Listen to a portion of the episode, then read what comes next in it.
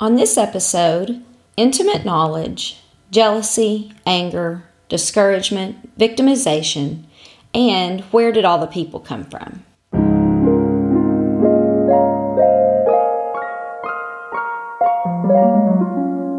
Hello, everyone, and welcome to Live Through Jesus with Courtney Gilmore.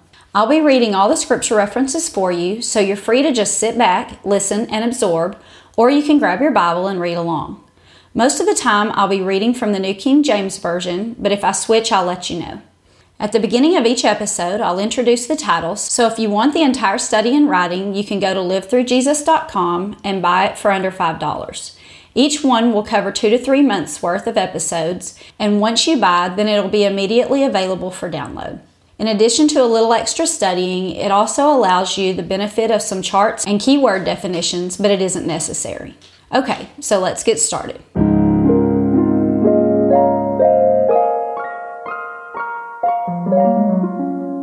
This is episode 5, and today we'll be going over lessons 7 and 8 of the Creation, Corruption, and Destruction study. Last episode, we read at the end of Genesis 3, and we talked about God's response to the people's sin. He imposed lasting consequences upon the man, the woman, and the snake, but He also provided a way for our sin not to keep us separated from Him forever. With the sacrifice of an animal for Adam and Eve, and eventually the sacrifice of Jesus for all of our sins. So, if you happen to miss that episode, you might want to go back and listen. It's helpful to go back and look in the Old Testament and see the shadow of the things that were to come because for thousands of years they had to sacrifice animals for their sins until Jesus came and died for all of us. Now, this week we're going to be reading from Genesis 4 and we'll be discussing Adam and Eve's children, Cain and Abel, and we'll talk about the sin of Cain. Before we begin talking about Cain and Abel specifically, I want to focus just a moment on two scriptures that have the same word in them, but they're used in a different way because translation kind of gets lost and we really need to understand what this word means. So I want you to listen for the word new in these verses. The first verse is Genesis 3 7. And it says, Then the eyes of both of them were opened, and they knew that they were naked. So this is Adam and Eve. They knew that they were naked. Now the next one is Genesis 4 1, and it says, Now Adam knew his wife, and she conceived and bore Cain, saying, I have gotten a man with the help of the Lord. So they use the same word to describe Adam and Eve knowing that they were naked and also knowing each other sexually. This is also the same word that's used in Psalm 46:10. So I want you to listen to this word. We're going to begin in verse 8, but the word is going to be in verse 10. So listen for the word know. Come behold the works of the Lord, how he has brought desolations on the earth. He makes wars cease to the end of the earth. He breaks the bow and shatters the spear. He burns the chariots with fire. Be still and know that I am God. So, this is talking about us knowing God, but not just knowing Him, because the things before says that we know that He can make war cease that he can break the bow and shatter the spear. This is the kind of knowing, not just a knowledge of God, but a knowledge of what he can do and who he is. One more verse. This word is found in Matthew 7:23. We're going to start reading in verse 21.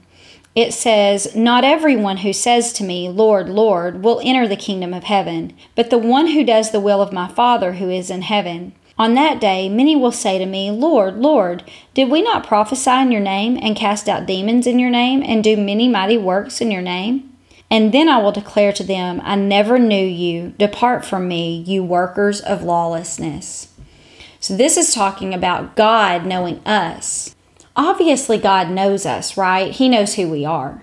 So this is a different type of knowing than than just head knowledge, than just I know that person when Adam and Eve knew that they were naked, they knew they were naked before. But what they know now is that it's evil. Now that they've eaten from the tree of the knowledge of good and evil, now they know that there are good and bad things in the world, and they know that it's bad to be naked. That's what they know. So it's a deeper knowledge, it's far beyond head knowledge. When Adam knows his wife Eve and she conceives and has a child, obviously that is a more intimate, complete knowledge than if some other person were to know Eve, right?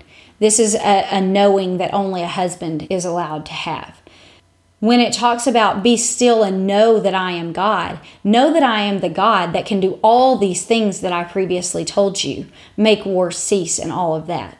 And then this last one, when it talks about Jesus knowing us, the people are saying, Hey, we did all these things in your name. Why are we not going to heaven? And he says, I never knew you. What he's saying is, I never had a relationship with you. Yeah, you used my name, you threw it around, but that doesn't mean anything. I never had any kind of experience with you. And so this word is a knowledge by experience. That's its definition. It's not just logically knowing something, you have to know it by experiencing it. You know that you're naked by experiencing the shame of not having your clothes on.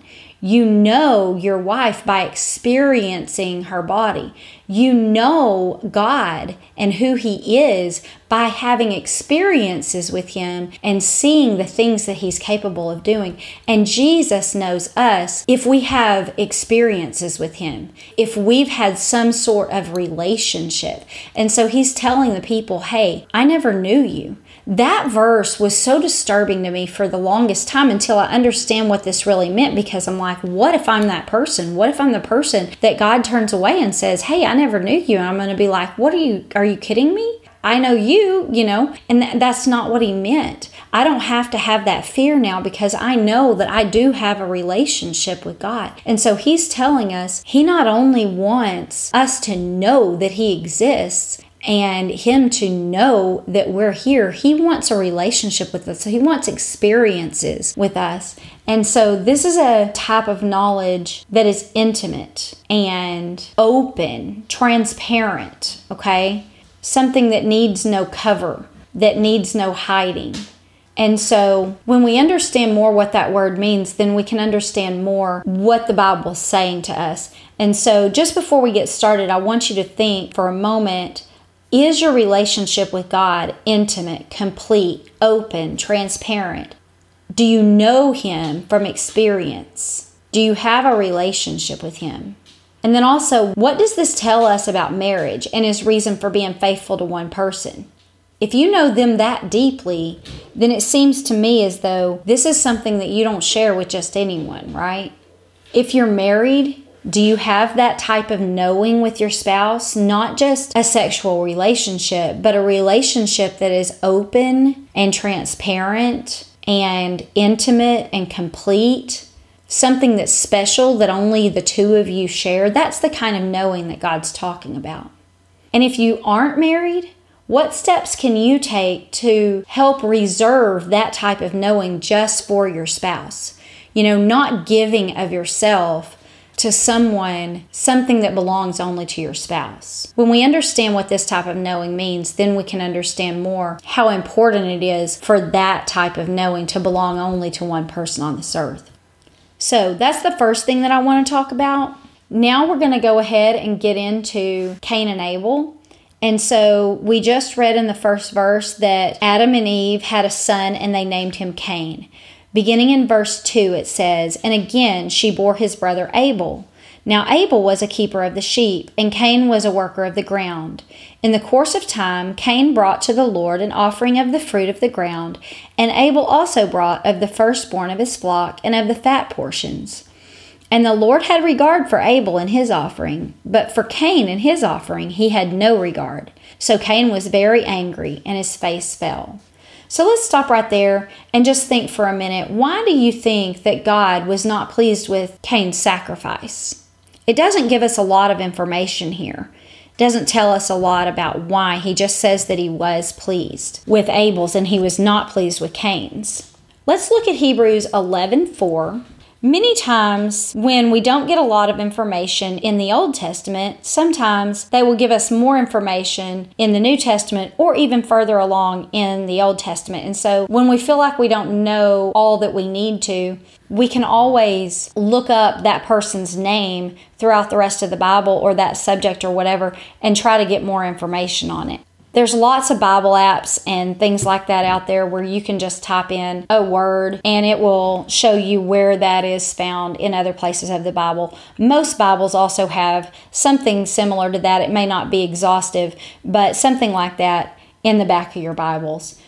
So we're going to look in Hebrews 11 4, and it says, By faith, Abel offered to God a more acceptable sacrifice than Cain, through which he was commended as righteous. God commending him by accepting his gifts, and through his faith, though he died, he still speaks. So it tells us right here that Abel offered his sacrifice through faith and that it was more acceptable than Cain's. And it seems to me that it's more acceptable because it was offered in faith. I may be wrong because, again, we just don't have a ton of information, but it does say in Genesis 4 that Abel brought of the first fruit of his flock and of the fat portions, and it doesn't really specify exactly what it is that Cain brings other than just of his fruit. And so my assumption is that Abel probably brought of his best animals, and Cain most likely just brought some fruit. And the reason that it would take faith to bring your best animal is because if you sacrifice your very best animal, then you don't have that animal to breed with another animal. And so you have to have faith that God is going to continue to give you more of the best animals. Otherwise, you've just given your very best away. And so it would take faith in God in order to do that. Whatever the reason is, it seems that Cain knew that his offering wasn't exactly what God wanted. Maybe God told them that he wanted their best and Cain didn't give it because it does seem that Abel gave the very firstborn. Giving the first is always harder than giving some that you already have. And so God asks that of us throughout the Bible. He says things like this to give your first to Him. And so it's very possible that God had given a command and Cain didn't follow it and Abel did. But either way, it seems that Cain knows that he didn't do what he was supposed to do because in verse 6, God says to him, Why are you angry and why has your face fallen? If you do well, will you not be accepted? So it seems to me that God's saying, Hey, you knew that you didn't do what you were supposed to do. You knew that this is not what I asked for. So why are you upset now? If you do what I want you to do, then I'll accept it. That's all there is to it. So he doesn't baby him and tell him, Oh, I love yours too. You did a good job. He says, No, I asked for a specific thing. You know what you did. And if you do what I want, then I'll accept it. Simple as that. You weren't accepted because you didn't do what you needed to. Now, listen to the last part of verse 7. It says, And if you do not do well, sin is crouching at the door. Its desire is contrary to you, but you must rule over it. So God says, if you don't do what you're supposed to do, then sin is crouching at the door. Basically, God's telling him, hey, this is already done. And so from now on, just do what you're supposed to do, and I'll be accepting of it. And if you don't, then I won't accept it, and then you're probably going to give way to sin. God's giving him a warning right here because he knows he's angry and disappointed. It's so crazy because Abel didn't do anything wrong, but he's mad at him. God's trying to warn him before he does anything wrong. Listen to verse 8. It says, Cain spoke to Abel his brother, and when they were in the field, Cain rose up against his brother Abel and killed him. Then the Lord said to Cain, Where is Abel your brother? And he said, I don't know. Am I my brother's keeper? And the Lord said, What have you done? The voice of your brother's blood is crying out to me from the ground. So God warned him. He said, If you don't watch it, you're going to sin. You need to stop yourself right now. And he just could not help himself. Listen to what 1 John 3:12 says about why Cain killed Abel. It says, We should not be like Cain, who was of the evil one and murdered his brother. And why did he murder him? Because his own deeds were evil and his brothers were righteous. Not only did he do wrong, but his brother did right. And that was just too much for Cain to bear. He was jealous of Abel because Abel got all the accolades from God and he did not. And it's easy for us to just sit here and say, What was wrong with Cain? He's horrible. I can't believe he would do something like that. But have you ever felt like him? Have you ever been jealous of the success or the recognition of someone else, even though you knew that they were deserving, but you just were sad that it wasn't happening for you? Or have you ever felt angry or discouraged at someone disapproving of your actions? I know I have. It's hard when someone doesn't approve.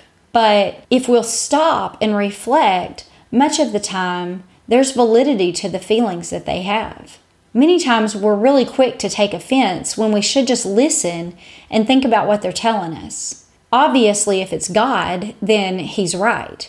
If it's another person, then sometimes they aren't right, but sometimes they have a valid point. Sometimes we're discouraged when it would be better for us to just take note and do better next time. And that's what it seems like God is telling him. He's like, hey, if you would have done the right thing, I would have been happy with you, but you didn't, so I'm not. And so next time, just do the right thing. You know, Cain could have stopped it right there. He could have said, okay, I'm going to do what I'm supposed to do. I'll listen to you. I'll do better. But instead, he just couldn't stop his feelings, basically. He gave way to his jealousy and his anger and his discouragement, and he just couldn't fight his feelings of victimization. It is easy. It's easy to do that sometimes. It's easy for us to just dwell on those negative feelings, dwell on our anger, or sit and just feel so horrible about ourselves and, and just have this little pity party and then decide that it has to be someone else's fault. It's easy, especially in this world today, to feel like a victim because this world, a lot of times, gives attention to the victim. And so it's easy to stay in that position. But Cain had a chance to change his own behavior, and instead he focused on everyone else. He couldn't quit dwelling on his feelings, and they led him to murder. The thing is, is that God knows that once we allow sin to take hold of us, then oftentimes it can lead us to a place that we never thought we would go. It's easy for us to say, well, he killed somebody. It's not like I'm going to kill anyone. But the thing is, is that many times sin will take us to places that we never thought we would go if we allow ourselves to sit in it and be more and more angry or more and more upset, more discouraged, more feeling like we are victimized, we are owed something, more that we blame other people, then the less we take the focus off of ourselves, which means we can't learn from our mistakes. Satan likes to tell us we're failures and we're not supposed to be failures. And so this world tells us, oh, you didn't fail. We don't want people to fail. We don't want people to feel bad about themselves. So we're just going to tell everybody that they're doing a good job. That is not good because then we don't learn from our mistakes. So we do one or the other of these things. We either sit and allow Satan to tell us, oh, you're horrible, you are just such a failure, and then we sit in that discouragement, or we allow this world to tell us, hey, I'm not a failure, I didn't do anything, I'm good, my offering's great. He didn't like it, but I didn't do anything wrong. It's all fine. And we just defend ourselves. God didn't allow that. He said, No, you did. You did something that you should not have done. You did this in a way that was not acceptable to me, and you know it. So, as opposed to sitting here and wallowing in your self pity or being angry with your brother, here's what I want you to do I want you to learn from this mistake and just do better next time, and I'll accept you. That's what God tells him. We have to be really careful to listen to rebuke. It is so hard, but God warned him and he wouldn't listen. And then what's even worse is God doesn't just walk up to him and say, Oh my goodness, you killed him. How come you did that? I tried to warn you. You know, God gives him opportunity. He asks him, Hey, where is your brother? And instead of just saying, Ah, oh, man, I'm so sorry, I was just so angry. I wasn't thinking straight, you know, whatever. He says, I don't know where he is. Am I in charge of him? Completely callous attitude, right? And we can sit here and we can be like, oh my goodness, I would I'd never speak to God like that. Well, hopefully we wouldn't. But the thing is, is do we have that attitude many times? Do we have that attitude of, I don't know, what's it to you? You know, why are you bothering me?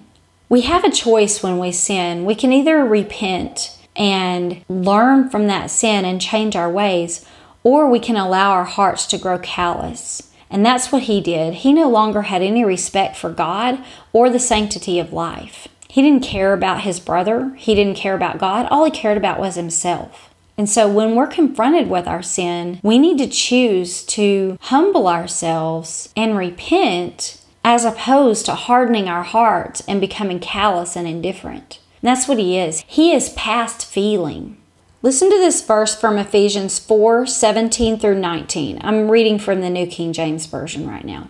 It says, This I say, therefore, and testify in the Lord, that you should no longer walk as the rest of the Gentiles walk, in the futility of their mind, having their understanding darkened, being alienated from the life of God, because of the ignorance that is in them, because of the blindness of their heart, who being past feeling have given themselves over to lewdness, to work all uncleanness with greediness. Because of their ignorance and the blindness of their hearts, They've given themselves over to lewdness and they're past feeling. They don't care about it anymore. Their conscience is seared. Listen to this verse from 1 Timothy 4 1 and 2. This is also New King James. Now the Spirit expressly says that in the latter times some will depart from the faith, giving heed to deceiving spirits and doctrines of demons, speaking lies and hypocrisy, having their own conscience seared with a hot iron. Their consciences are seared. They don't have a conscience anymore. They don't care. It's burned away by all of their sin. That is not a situation that we want to be in. We need to take lesson from Cain here, whose heart is so hard that when God asks him what happened to his brother, he isn't able to say, I messed up. But his first instinct is not only, you know, just to lie, but to be completely hard of heart and completely callous and indifferent. It's almost as if he's frustrated that God would even ask such a question. This is a horrible attitude to have, and it's a choice that we make whenever we choose not to humble ourselves and learn from our mistakes. Let's keep reading and see what God has to say about this. So in verse 11, it says, Now you are cursed from the ground, which has opened its mouth and received your brother's blood from your hand. When you work the ground, it shall no longer yield to you its strength. You shall be a fugitive and a wanderer on the earth. Cain said to the Lord, My punishment is greater than I can bear. So, do you notice that now all of a sudden he's like, oh no, that's too harsh of a punishment? It's like he's saying, no, wait, I'm sorry, I'm sorry. Don't punish me. You know, like a child, as soon as the punishment comes, oh no, no, no, I'm sorry, I'm sorry. Here's the problem we obviously know that he is not sorry. His response just a minute ago told us that. When God asked him, he had the opportunity at that moment to say, I messed up. And he chose not to. And so now God says, well, you know what? If you no longer have any respect for me or the sanctity of life, you don't care about your parents, you don't care about your brother, well, then maybe you'll care about this punishment. That's the whole purpose of a punishment, right? Is if we don't care until the punishment comes, then we have to have a punishment. If we can change our ways just because we feel bad about them, then there's no purpose in the punishment. Do you remember the psalm that we read in one of the previous episodes that talks about the horse? Psalm 32 9, when it says, Be not like a horse or a mule without understanding, which must be curbed with a bit and bridle, or it won't stay near you. This is basically God saying, Don't make me come over there, right? It's like, don't be like that where I have to make you. I can make you, but I'd like to just warn you. I'd like to just say, Hey, be careful. Sin desires to have you, but you must master it. It's crouching at your door. Pay attention. He wants to just say that. And then, even when we do sin, he wants to say, Hey, what's going on? What happened? And he wants us to say, I'm so sorry. But if even at that, if we can't even admit the thing that we know he knows we did anyway and feel remorse at that point, then we're like the horse that has to have the bit and bridle in his mouth that pulls him, that makes him do what he's being told to do. We don't want God to say, Don't make me come over there. I don't want to make you, but I will.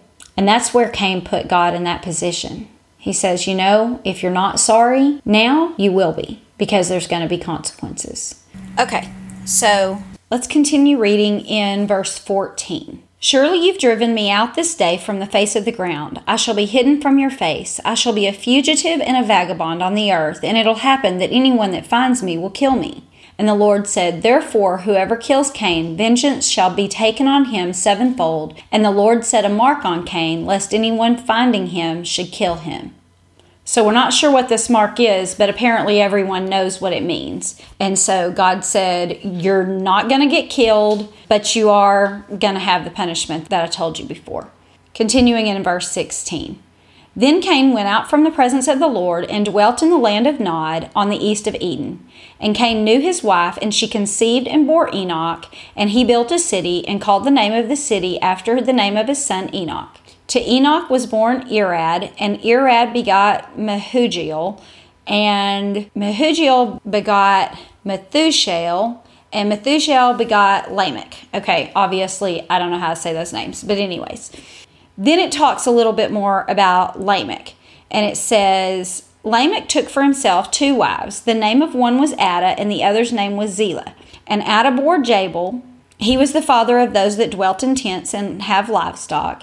His brother's name was Jubal. He was the father of those who play the harp and the flute. As for Zillah, she also bore Tubal Cain, an instructor of every craftsman in bronze and iron.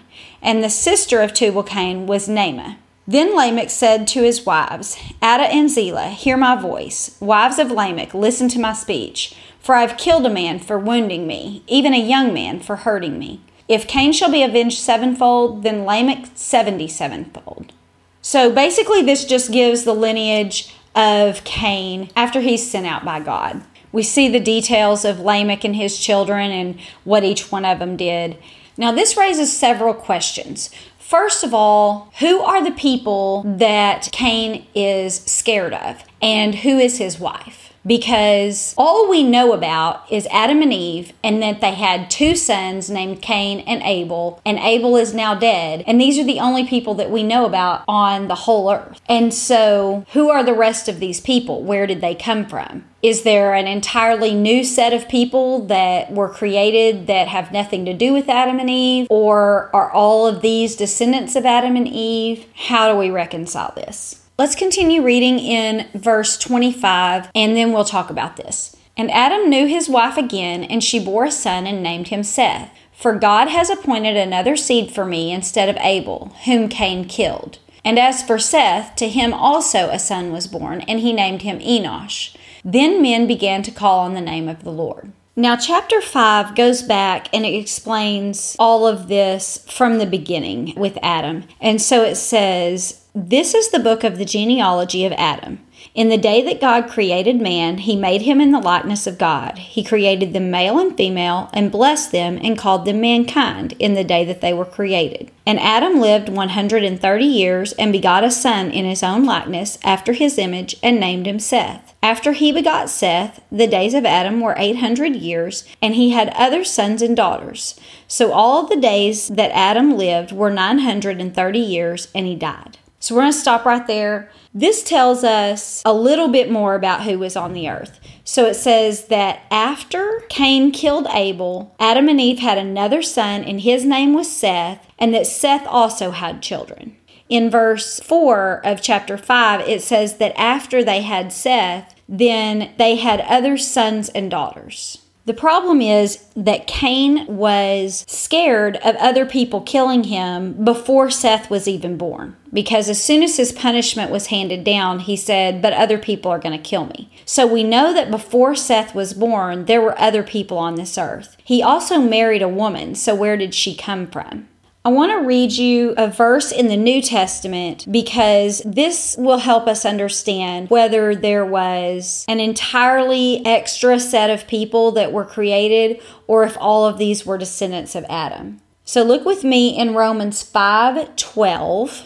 It says, Therefore, just as through one man sin entered the world, and death through that sin, and thus death spread to all men because all sinned, for until the law, sin was in the world, but sin is not imputed when there is no law. Nevertheless, death reigned from Adam to Moses, even over those who had not sinned, according to the likeness of the transgression of Adam, who is a type of him who was to come. But the free gift is not like the offense. For if by one man's offense many died, much more the grace of God and the gift by the grace of the one man, Jesus Christ, For if by the one man's offense many died, much more the grace of God and the gift by the grace of the one man, Jesus Christ, abounded to many. And the gift is not like that which came through the one who sinned. For the judgment which came from one offense resulted in condemnation, but the free gift which came from many offenses resulted in justification. For if by the one man's offense death reigned through the one, much more those who receive abundance of grace and of the gift of righteousness will reign in life through the one, Jesus Christ. Therefore, as through one man's offenses judgment came to all men, resulting in condemnation, even so, through one man's righteous act, the free gift came to all men, resulting in justification for life.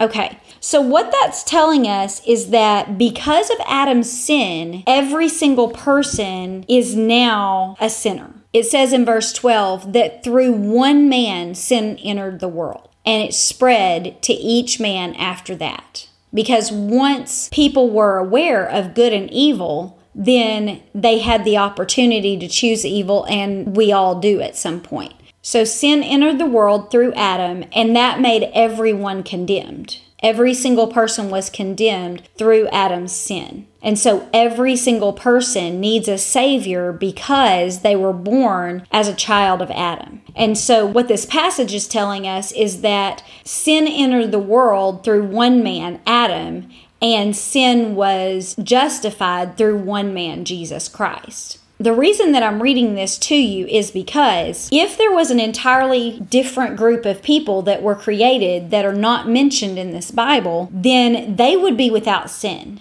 because every single person is a sinner through Adam because they were born of Adam. So if they were not born of Adam, then they would not be sinners. And then they would not need a Savior, and Jesus would not have died for them, and we would have perfect people walking here on this earth.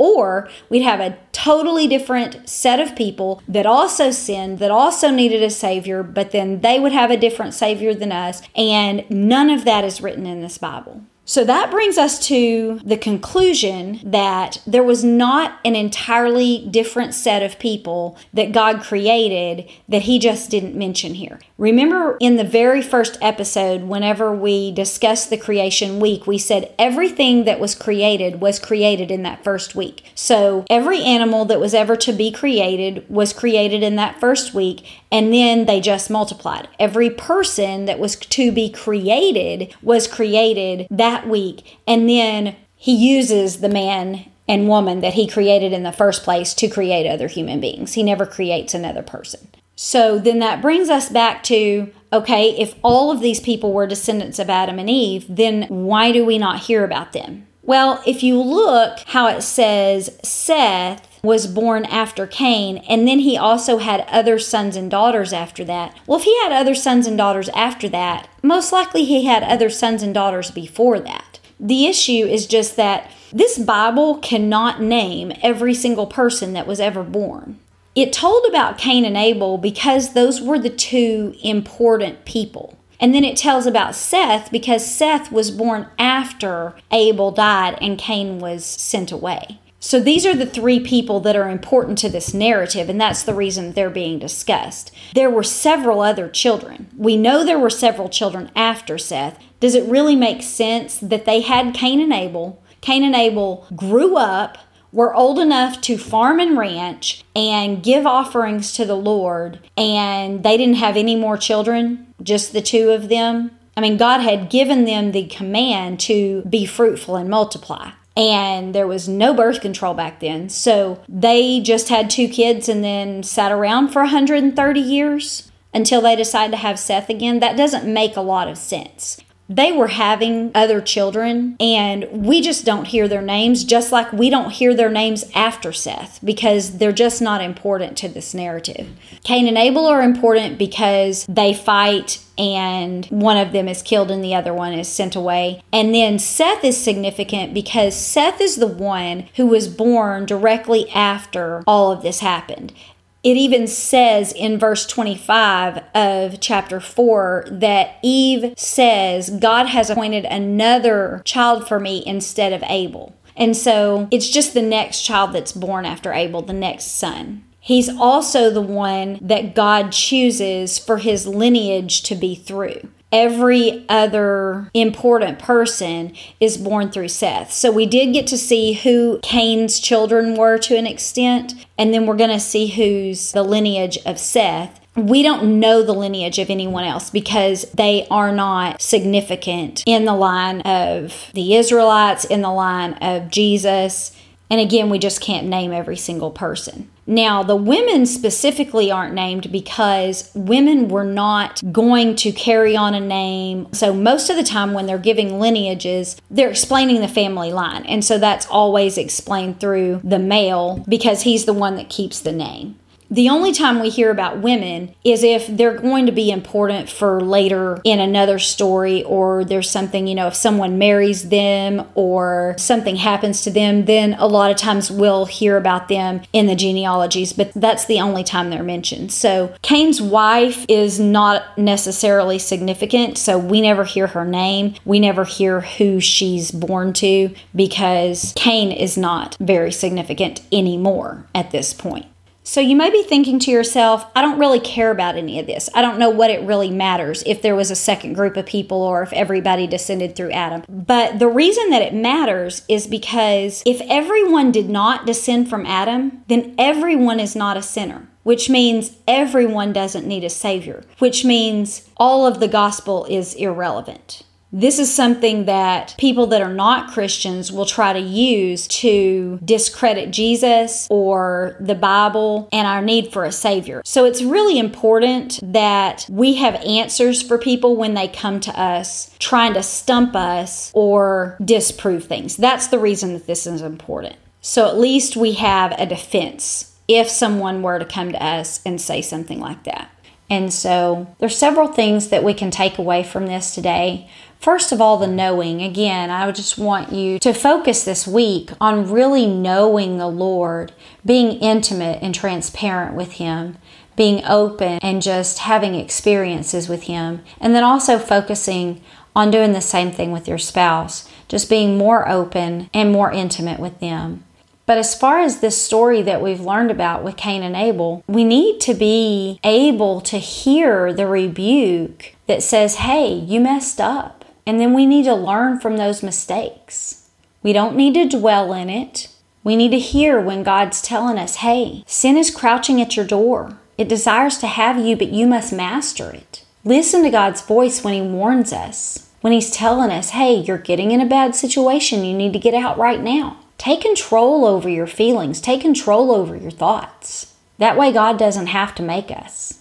Don't allow yourself to sit in those negative feelings of jealousy or anger or discouragement or victimization. Don't allow yourself to think about everyone but yourself. Take a good hard look at yourself and see hey, is there something I need to change? Keep your heart soft. We never want to put ourselves in a position where we're indifferent or callous towards God or others. We need to be able to admit whenever we've done something that we shouldn't or if we're heading in the wrong direction. So that's all I have for today. Feel free to email me. My email address is Courtney at livethroughjesus.com. Thanks and have a good day.